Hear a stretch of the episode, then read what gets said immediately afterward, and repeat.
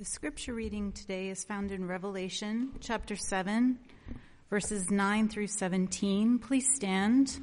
Um, you can find this passage in page 1032 in the Pew Bibles. After this I looked, and behold, a great multitude that no one could number from every nation, from all tribes and peoples and languages, standing before the throne and before the Lamb, clothed in white robes, with palm branches in their hands, and crying out with a loud voice Salvation belongs to our God, who sits on the throne, and to the Lamb.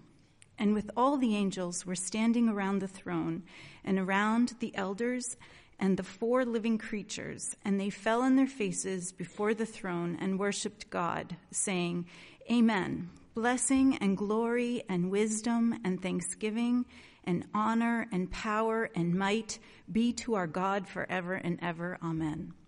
Then one of the elders addressed me, saying, Who are these clothed in white robes, and from where have they come? And I said to him, Sir, you know. And he said to me, These are the ones coming out of the great tribulation. They have washed their robes and made them white in the blood of the Lamb. Therefore, they are before the throne of God and serve him day and night in his temple. And he who sits on the throne will shelter them with his presence. They shall hunger no more, neither thirst any more. The, the sun shall not strike them, nor any scorching heat. For the Lamb in the midst of the throne will be their shepherd, and he will guide them to springs of living water. And God will wipe away every tear from their eyes. This is God's word.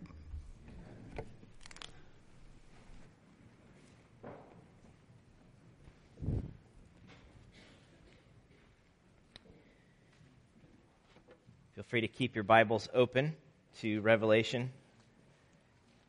Uh, we have, as we mentioned earlier, we have been working our way through our core commitments, uh, the core commitments of our vision to see Christ treasured above all things. This morning, we finish that even as we're kind of starting the Advent season. And then next Sunday, we will be in the book of Habakkuk for the remainder of Advent, looking at the portrait of longing and lament in the midst of a broken world and how God answers those longings ultimately through Christ. But uh, we're in Revelation this morning, so keep your Bibles there and let's pray as we look into God's Word together.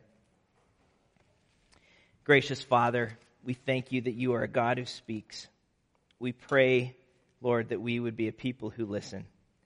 Would you give us ears by your Spirit to hear your voice this morning and eyes, Lord, as we look at this vision in Revelation, eyes to see you clearly. We ask it in Jesus' name. Amen. Well, there are some things in life that seem unrealistic and hopeless taking a family picture where everyone's looking at the camera and smiling, but not one of those weird smiles, a real smile, and all of them doing that at the same time. That's unrealistic and hopeless. Uh, we just had family pictures about a month ago, and of the dozens of pictures that we received, I'm not sure one of them quite qualifies as normal looking, you know uh, couple years ago, we actually had to Photoshop Chloe's face from one picture to another to get a usable picture for a Christmas card. So, unrealistic and hopeless. Raking leaves in New England. That's unrealistic and hopeless. You can spend a full day bagging 30 plus, 40 plus bags of leaves and it'll look great for five minutes and then the wind comes along and knocks the bags over and the next by the next day your neighbor's leaves are all now in your yard and what's the point? and then there are other more significant tasks that can feel unrealistic and hopeless. Uh, ending poverty ending racism ending world hunger. Feels like that's a fool's errand. As, as much progress as you might make in one area or even just one family, the reality is it's not even a drop in the bucket. We're no closer to accomplishing that goal. And if we're honest, the Great Commission to go and make disciples of all nations, baptizing them in the name of the Father and of the Son and of the Holy Spirit, and teaching them to obey everything I've commanded you, that can feel like a sort of fool's errand as well. Unrealistic and hopeless. All nations, all people groups on earth. I mean, 2,000 years later, are we, enter, are we any closer to seeing that realized? Well, that's what I want to talk about this morning. This is the last of our eight core commitments in our vision to see Christ treasured above all things throughout Metro West Boston, but also in every corner of the earth. Christ treasured through global missions. And our text this morning is the final book of the Bible, Revelation. Now, Revelation is not unfamiliar with seemingly hopeless circumstances. In fact, that is exactly why this book was written or why these visions were given. The Apostle John received these visions recorded here. Uh, he received them toward the end of his life when he was in exile on the island of Patmos in the Aegean Sea because of his witness to Jesus, because of his participation in the Great Commission. It was a time of intense persecution, the end of the first century, uh, intense persecution of Christianity under the Roman Empire. In fact, it seemed like the gospel of Jesus was losing. It seemed like the gospel was losing and the world was winning. Christians were not just being mocked, they were being murdered in order to put down their witness. And churches were losing their way, getting derailed by false teaching, getting distracted by the passions of the flesh, and tempted to cave under the weight of intense suffering for their faith. So the Gospels advance at the end of the first century as John is is now in prison, the gospel's advance felt unrealistic and hopeless. We're not even a hundred years out and it looks like it's all crashing down. Like the world is going to win. Like there would be no justice for the wickedness and persecution that was rampant. No relief from the suffering. No hope of glory. That's what it felt like. And so Christ invited the apostle John to look at the world from another perspective. To see the church's situation, to see their suffering, to see the world and their mission in the world from God's vantage point. And the way he does this is through what's called an apocalyptic vision. Now, if you've spent any time in the book of Revelation, or maybe Daniel or Ezekiel, you know that apocalyptic literature is interesting to say the least. It can get a little wild and woolly at times with these crazy visions. But the word apocalypse simply means revealing or unveiling. That's why we call it revelation. That's what the word apocalypse means a revelation. So if you think of a curtain, imaginary curtain, separating the invisible hidden realm of heaven, of God's space, from the earthly realm. Imagine a curtain separating earth from heaven. What apocalyptic literature does is peel back that curtain for a moment to give you a glimpse of earthly realities from a heavenly perspective, to see what's going on from God's vantage point both the things that are and the things that are, com- are to come. And it often does so with a highly symbolic imagery. And, and the purpose here of books like Revelation is not so that we can know all of the nitty gritty details of what's going to happen in the future, but rather so that we can live faithfully in the present in light of what the future generally holds. That's the goal to know how to live today in light of God's perspective on today and tomorrow. The goal of Revelation is not so we can interpret headlines or win arguments with our friends. It is to, the goal is to help us persevere to the end, to finish the course holding fast to the gospel, persevering in our witness to Christ, even when all looks like it's been lost. That's what the book is doing. That's what John and the early church needed to stay the course amid great opposition. And that's what I think the church needs today to finish the course in what can feel like an, a hopeless and unrealistic cause. Bringing the gospel to all nations on earth. And so that's why we're looking at Revelation together. And there are a lot of reasons why the Great Commission. Again, Jesus commissions his followers at the end of the Gospels, uh, just before he ascends to heaven, he gives them their charge to make disciples of all nations. There are a lot of reasons why that can feel like a fool's errand today. Uh, first is just the sheer scope of the mission. It's an overwhelming task. How do we reach all people groups? The Bible uses the word nations. It's not talking about political nation states. It's talking about people groups, ethnicities, ethnos. How do we reach all people groups with the gospel? There are approximately 16,800 people groups in the world. 6,900 of them have no active self sustaining Christian witness. To reach them, we must transcend cultures and geography and, and dangers, all sorts of obstacles. If you just take the language barrier, just one obstacle, the language barrier. Of the 7,000 languages in the world, only 600 of them have the entire Bible translated into them. Another 1,400 have the New Testament. There are thousands of translation projects currently underway, but 1,600 languages today still don't have a single verse of the Bible translated into them. Some of them don't even have writing systems yet. That's an overwhelming task to see the gospel reach all nations. And there are also plenty of enticing alternatives.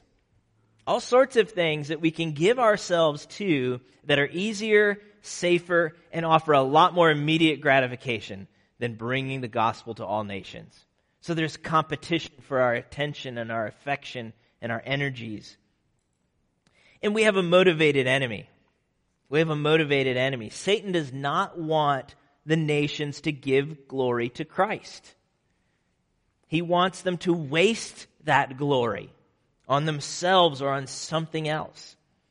And so he is bent on deceiving as many as possible and he's mobilized a world of constant opposition. Now, it's, it's kind of hard to characterize the church in America as being persecuted today. It's, there's certainly obstacles we face, and, and that seems to be getting bigger. But according to World Watch List, which kind of measures the levels of persecution across the globe, last year was the worst year for modern global persecution for the third year in a row. In other words, it's getting worse every year. There are approximately 215 million Christians experiencing high, very high, or extreme persecution today. It's, you think Paul had it bad, it's even worse than what Paul was experiencing in certain parts of the world today. And on top of all of that, so you, have got this overwhelming task, this uh, enticing alternatives, a motivated enemy, constant opposition. On top of all of that, the gospel's advance has been entrusted to an imperfect army. God didn't send out the Navy SEALs or the Green Berets to accomplish his mission. He called a bunch of normal, imperfect Christians who still struggle with sin, who don't always get along with each other, who are prone to fear and selfishness, who need grace just as much as those to whom they are sent. An imperfect army.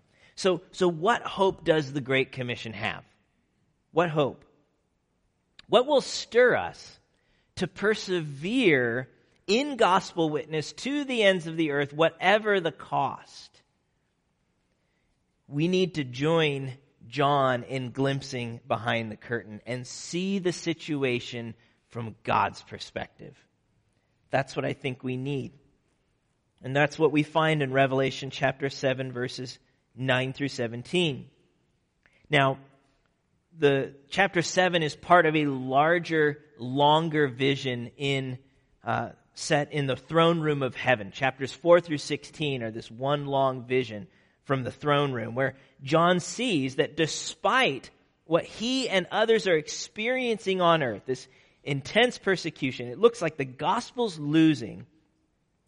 The heavenly reality is that the Lamb is on his throne and he's beginning to execute his judgment. That's the heavenly reality going on, despite what John is experiencing and feeling on earth. In chapters 4 through 5, John finds himself standing in the heavenly throne room and he hears this announcement that the risen and ascended Christ, the lion of the tribe of Judah, the root of David, has conquered. And therefore he is able to open the judgment scroll and break its seven seals. He is able to begin enacting God's judgment to bring justice to a broken and wicked world that's persisting in rebellion against God and oppressing his people. So he hears this announcement, but then when John turns and looks, what he sees is a lamb standing as though it's been slain. He hears an announcement about a triumphant lion, but what does that lion look like? A lamb who is slain, a lamb who's worthy to take the scroll and open its seals precisely because he was slain and with his blood he has ransomed people for God from every tribe, language, people, and nation. He has completed God's work of salvation. Therefore, he is qualified to enact God's judgment. That's the picture. And so if you think of a scroll, you know, a piece of paper rolled up with seven seals on it, uh, today we would probably use a sticker to hold it shut. But back then, you know, you'd take a little melted wax and you'd imprint some sort of insignia on it, and there'd be seven seals on that scroll holding it together. And as that, as each seal is broken, the judgment of God is progressively unleashed. And in chapter six, that's what the Lamb does. He begins opening each seal as the judgment of God is unleashed. Before he gets to the seventh seal, he breaks the first six, but before he gets to the seventh seal, there's a pause there's an interlude, chapter 7, which gives us a picture of those who are preserved from that coming judgment. There's a question asked at the end of chapter 6 after the sixth seal is opened and God's judgment begins to escalate.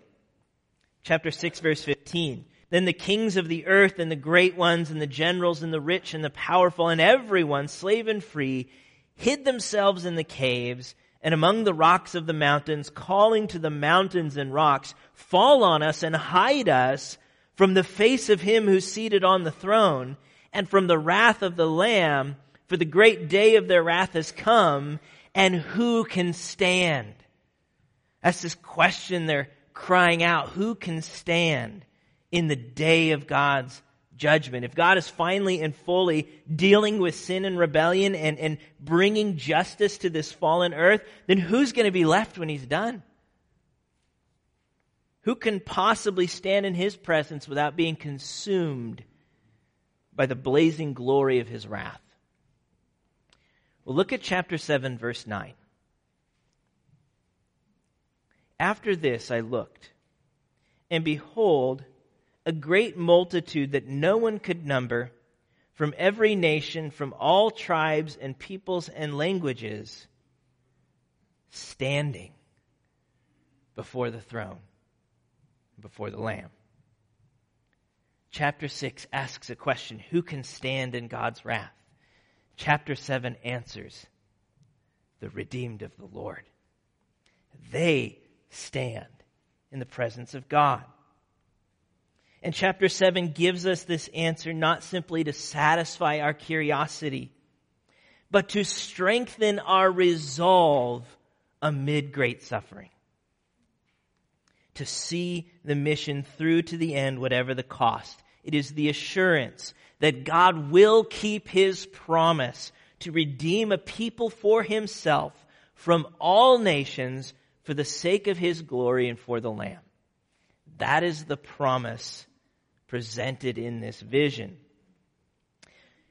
Now, if you look, chapter 7 actually gives us two pictures of the Lord's redeemed. And it's almost certainly two parallel pictures, two ways, symbolic ways of describing God's entire redeemed people. Those who are able to stand in the day of judgment because they've been, in one case, sealed by the Lord, chapter 7, verse 1 through 8, which is given in the language of God's Old Testament covenant with Israel. That's the imagery it uses to describe the people of God there, the full fullness of Israel, 12 tribes squared times 1,000, sealed by God and protected from the wrath to come. The second panel, which is our pa- passage, shows that they're protected from the wrath because they're clothed in the blood of the Lamb. So sealed and clothed. Two pictures, both drawing on Old Testament imagery. The covenant with Israel in 7 1 through 8, and in our passage, it's framed in terms of God's promise to Abraham. Remember that promise to Abraham that all nations will be blessed through him. And so, as we look at what John sees in 7 9 through 17, what this vision is designed to do is strengthen our missionary resolve in at least four ways. First, by showing us the fulfillment of God's plan. We get to see the results in advance. Second, by reminding us who accomplished that plan. Third, by assuring us of the comfort of God's eternal presence. And then fourth, by directing our passions to the glory of God and the Lamb. And so I want us to see those four pictures in this vision, designed to strengthen our resolve to persevere whatever the cost. The first is that Jesus gives John a glimpse of the plan fulfilled. God's plan from the beginning of time to redeem a people for himself, not just from Israel, but from every ethnicity on earth. Sometimes we forget that the Great Commission doesn't start in Matthew. You know, we, we, we know Matthew 28. We, we think of that, those verses and we think that's where it kind of starts. But God's plan for all nations goes clear back to Genesis, all the way back to Genesis. The seed is, itself is in Genesis 1 when we see all humanity is made in the image of God, not just some peoples, all humanity. But God makes an explicit promise to Abraham long before he chose Israel to be his special people that all nations would be blessed through Abraham and his descendants. So Genesis 12, 1 through 3. You don't have to turn there. You can follow along on the screen. It says, Go from your country. This is God speaking to Abraham. Go from your country and your kindred and your father's house to the land that I will show you. And I will make of you a great nation, and I will bless you, and I will make your name great so that you will be a blessing. I will bless those who bless you, and whoever dishonors you I will curse and in you all families of the earth shall be blessed. And later, when he reiterates that promise in chapter 22, he says, All nations of the earth shall be blessed through Abraham. What God promised to do for all nations, clear back in Genesis, what Christ commissioned his church to do in Matthew, we see fulfilled before our eyes in Revelation 7 9 through 10. After this I looked, and behold, a great multitude that no one could number from every nation, from all tribes and peoples and languages, standing before the throne and before the Lamb, clothed in white robes with palm branches in their hands, and crying out with a loud voice, Salvation belongs to our God who sits on the throne and to the Lamb. The plan works. The plan works. The mission will be successful. however hopeless it looks, however crushed we may feel in our efforts to make Christ known among every nation, we have confidence to persevere because we have seen the end. And it is beautiful. It is beautiful. The plan fulfilled. So that's the first part of this vision that strengthens us. Second, we're reminded just who accomplished that plan. It's not us. We're not the ones who accomplished that plan. Rather, look again at their cry in verse 10. Salvation belongs to our God who sits on the throne and to the Lamb. God is the author and finisher of salvation, and He has accomplished it through the cross. So again, chapter 5 verses 9 through 10. Worthy are you to Jesus here. Worthy are you to take the scroll and open its seals. For you were slain and by your blood you ransomed people for God from every tribe and language and people and nation, and you have made them a kingdom and priests to our God, and they shall reign on the earth. Salvation belongs to God and to the Lamb. He has done it. We see that same point in the imagery of the white robes in chapter 7. It's kind of an interesting picture. What, what's going on with this multitude, this multi ethnic multitude clothed in white robes? Well, the white garments in Revelation have a couple of different, uh, seem to indicate a couple of different pictures, symbol of holiness and purity, or at times of, of victory and vindication. And so the idea here is that the accusers and enemies of this great multitude have now been silenced and they stand before God clean and welcome into his presence.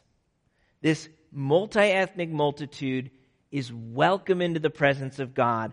But on what basis are they welcome? On what basis are their robes white?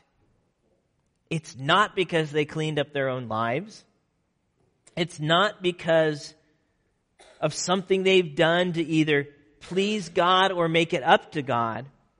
Rather, if you look at verse 14, they have washed their robes and made them white in the blood of the Lamb. Salvation belongs to God and to the Lamb. That's an interesting picture, right? Dipping a robe in blood in order to make it white. But when you're stained with sin, there's only one detergent that can make you clean again.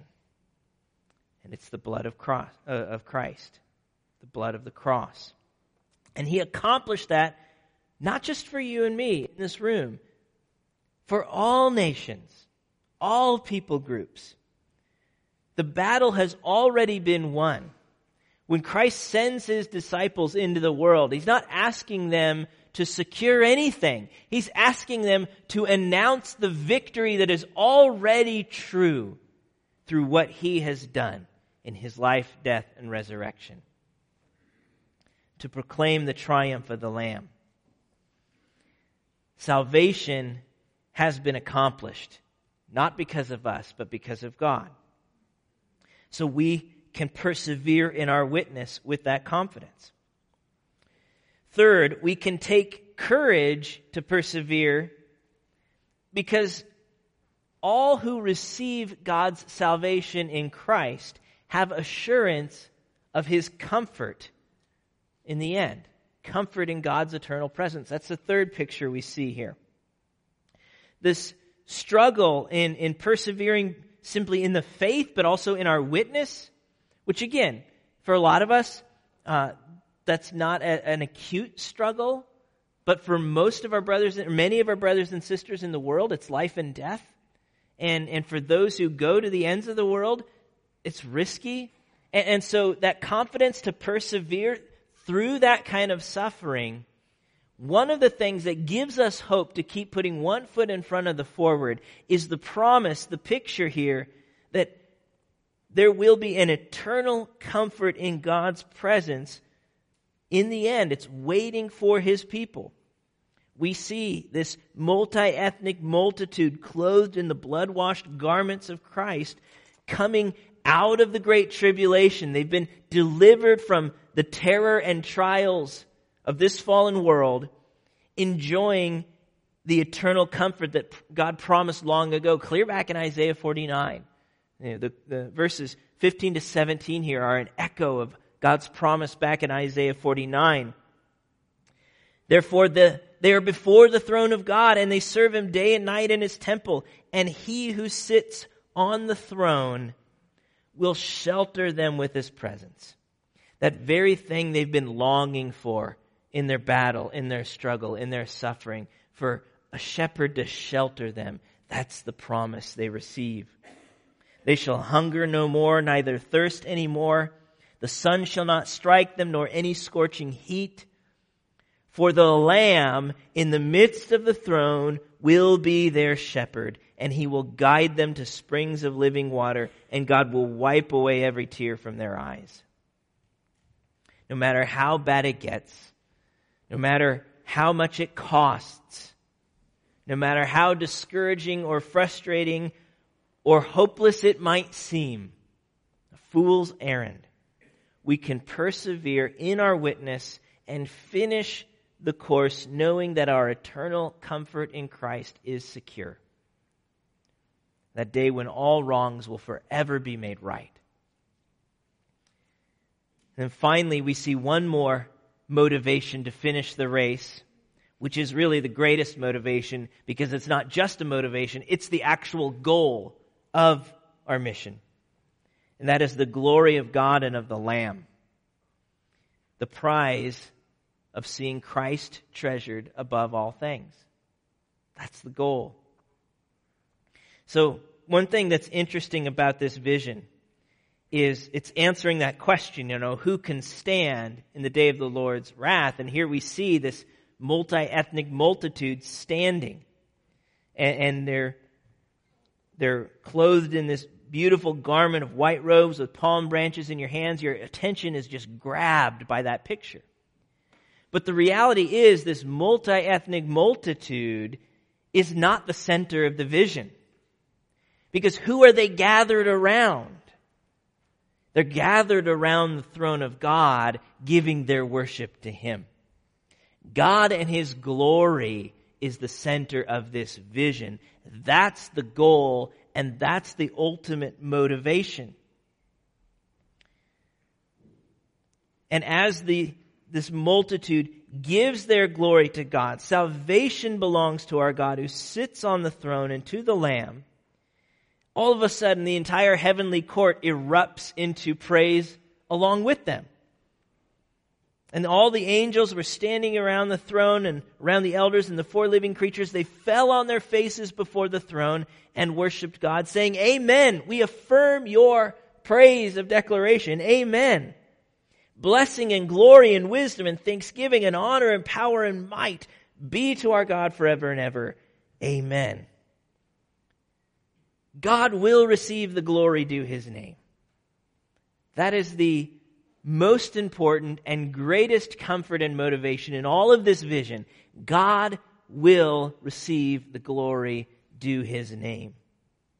Christ will receive the prize of his sufferings the ultimate reason that we plan for missions and participate in them and, and persevere in gospel witness, whether here or abroad, whatever the cost, the ultimate reason is because Christ is worth it.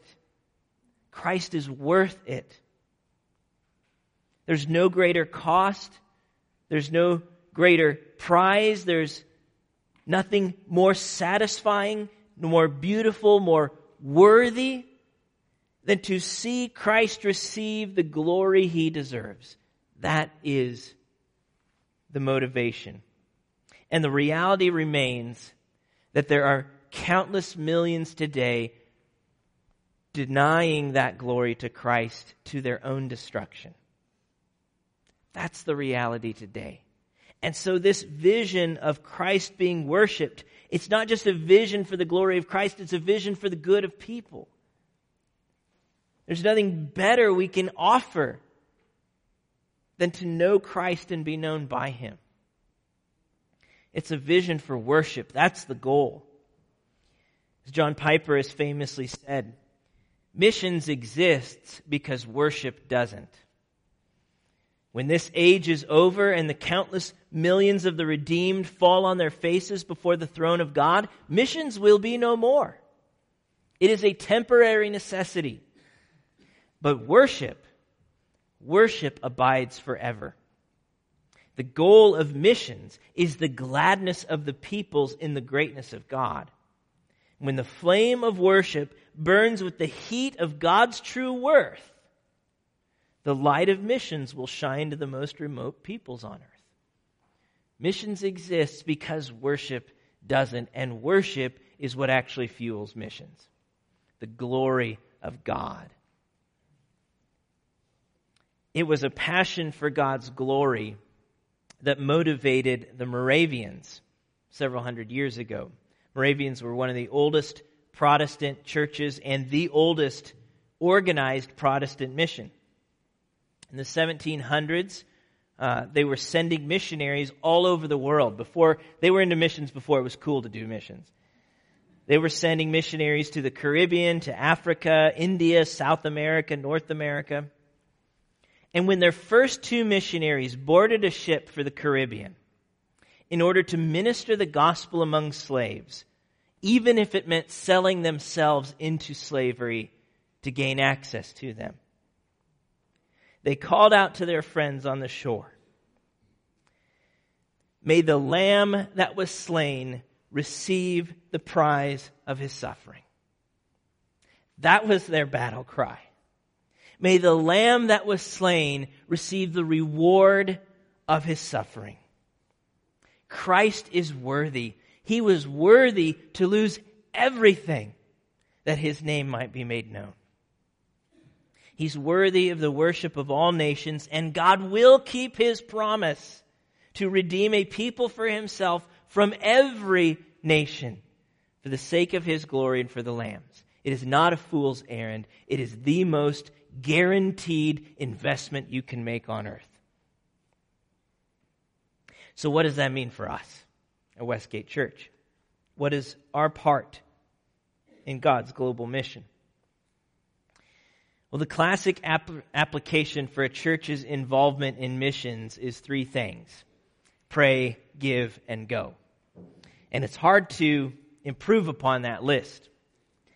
But I want to add two things to that list this morning. One uh, from something Mark Crooks shared during our recent missions conference in October, and one from our passage.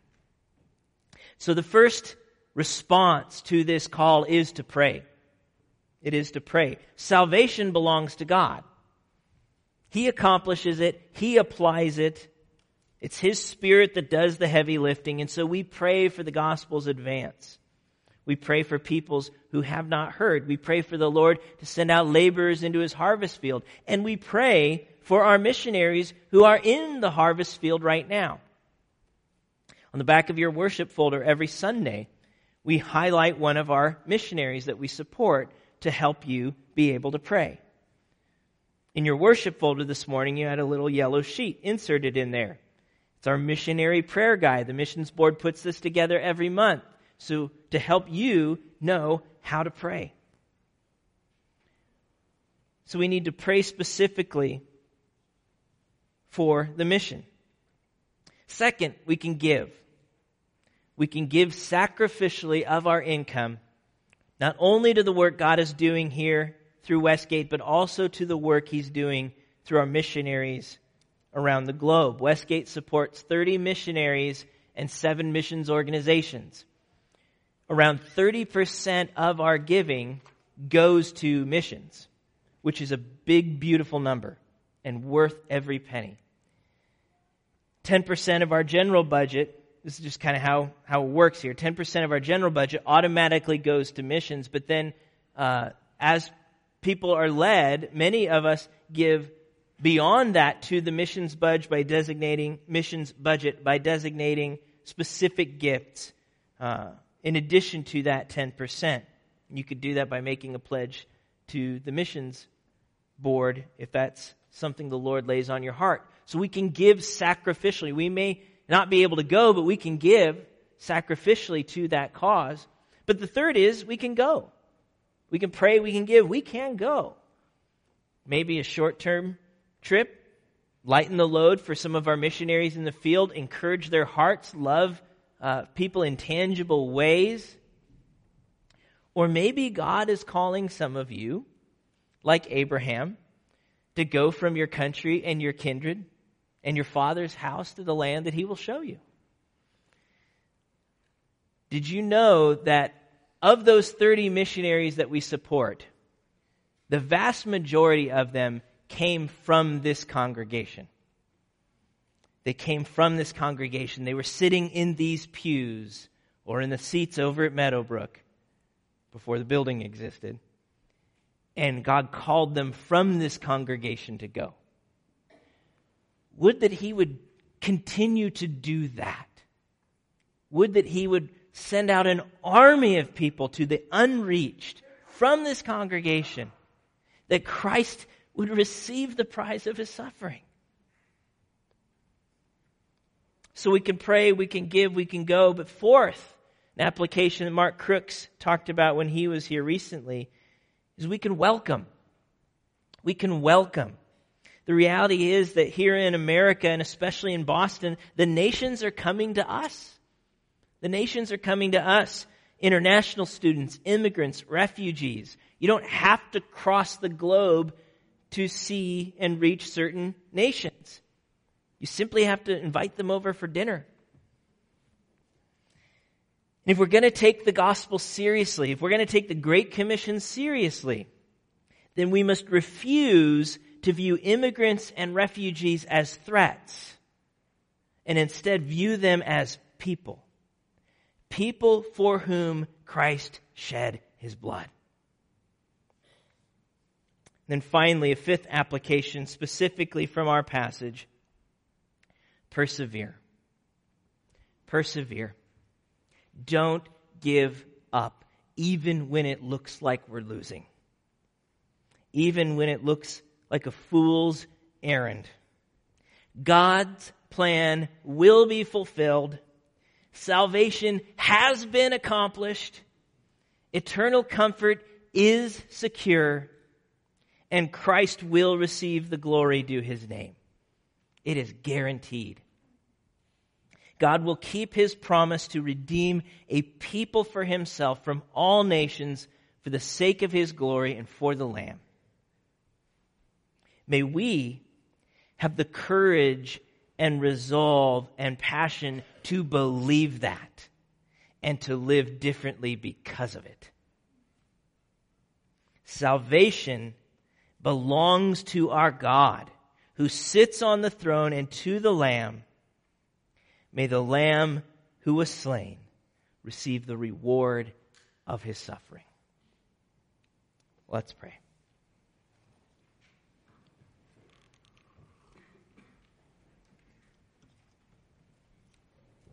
Gracious Father,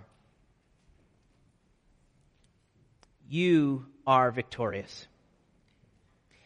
And Lord, we praise you that you in your grace and by your Spirit, open our eyes to see your victory, to see the triumph of the Lamb, that we might take heart to continue to follow you, that we might see even the, the incredible worthiness of Christ, such that we would be willing to let go of things for the sake of his mission.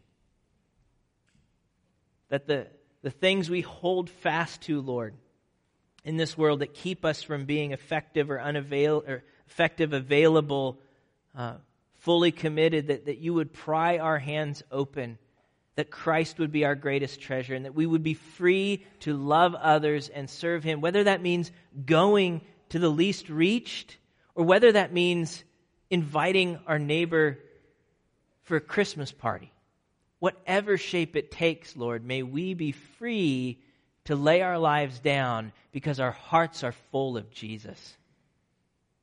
May that be true among us. May it be true among the missionaries who serve on our behalf, God. Would you fuel their hearts with this vision of your glorious triumph. That when it gets hard and seems hopeless, when it feels like they're wasting their time, God, would you meet them with a reminder? Would you let them see things from heaven's vantage? That the plan will be fulfilled. Salvation has been accomplished. Comfort is waiting. And you will receive the glory you deserve. Fill our hearts with that hope and vision this morning and every day, Lord. In Jesus' name, amen.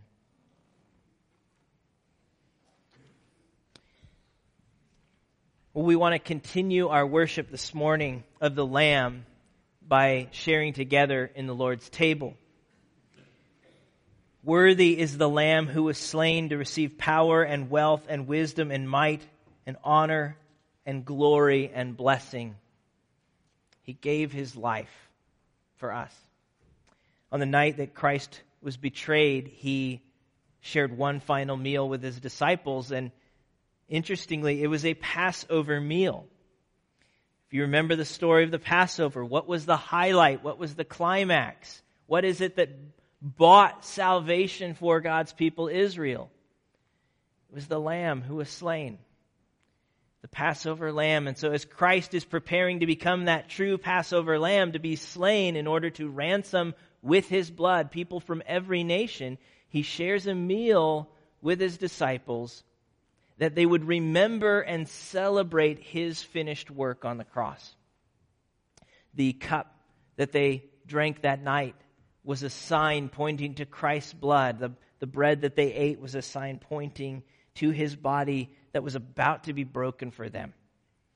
And, and not only did he give this special meal to those disciples, he gave his church this meal as a way of continuing to celebrate and remember his finished work for us.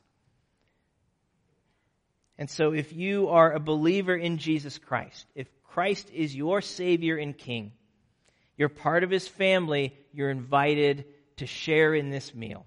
A meal that tells us that Christ's blood is enough. It's enough for every sinner, it's enough for all of us. So I encourage you, if Christ is your King and Savior, share with this uh, meal with us. But if that's not true of you, if you're not a Christian, you're not sure uh, what all this is about, you're kind of checking it out, we're thrilled that you're here. But this is a family meal, and so we encourage you to let the elements pass this morning and, and spend some time reflecting and praying on what you've heard, who Jesus is, and what he was willing to give to rescue you. So as the ushers come forward, I'm going to pray for this meal, and then we'll celebrate together. Gracious Heavenly Father, thank you for the blood of the cross. Thank you, Lord, that you are worthy and that Christ's blood is enough. Lord, we celebrate that this morning and we pray that you would help us to have hearts of repentance as we think about our relationship with Christ. Lord, make us lose our love of sinning. May the taste of Christ and his beauty be so much that, that we long to follow you. And would you remind us of the power of the cross this morning through this table? In Jesus' name, amen.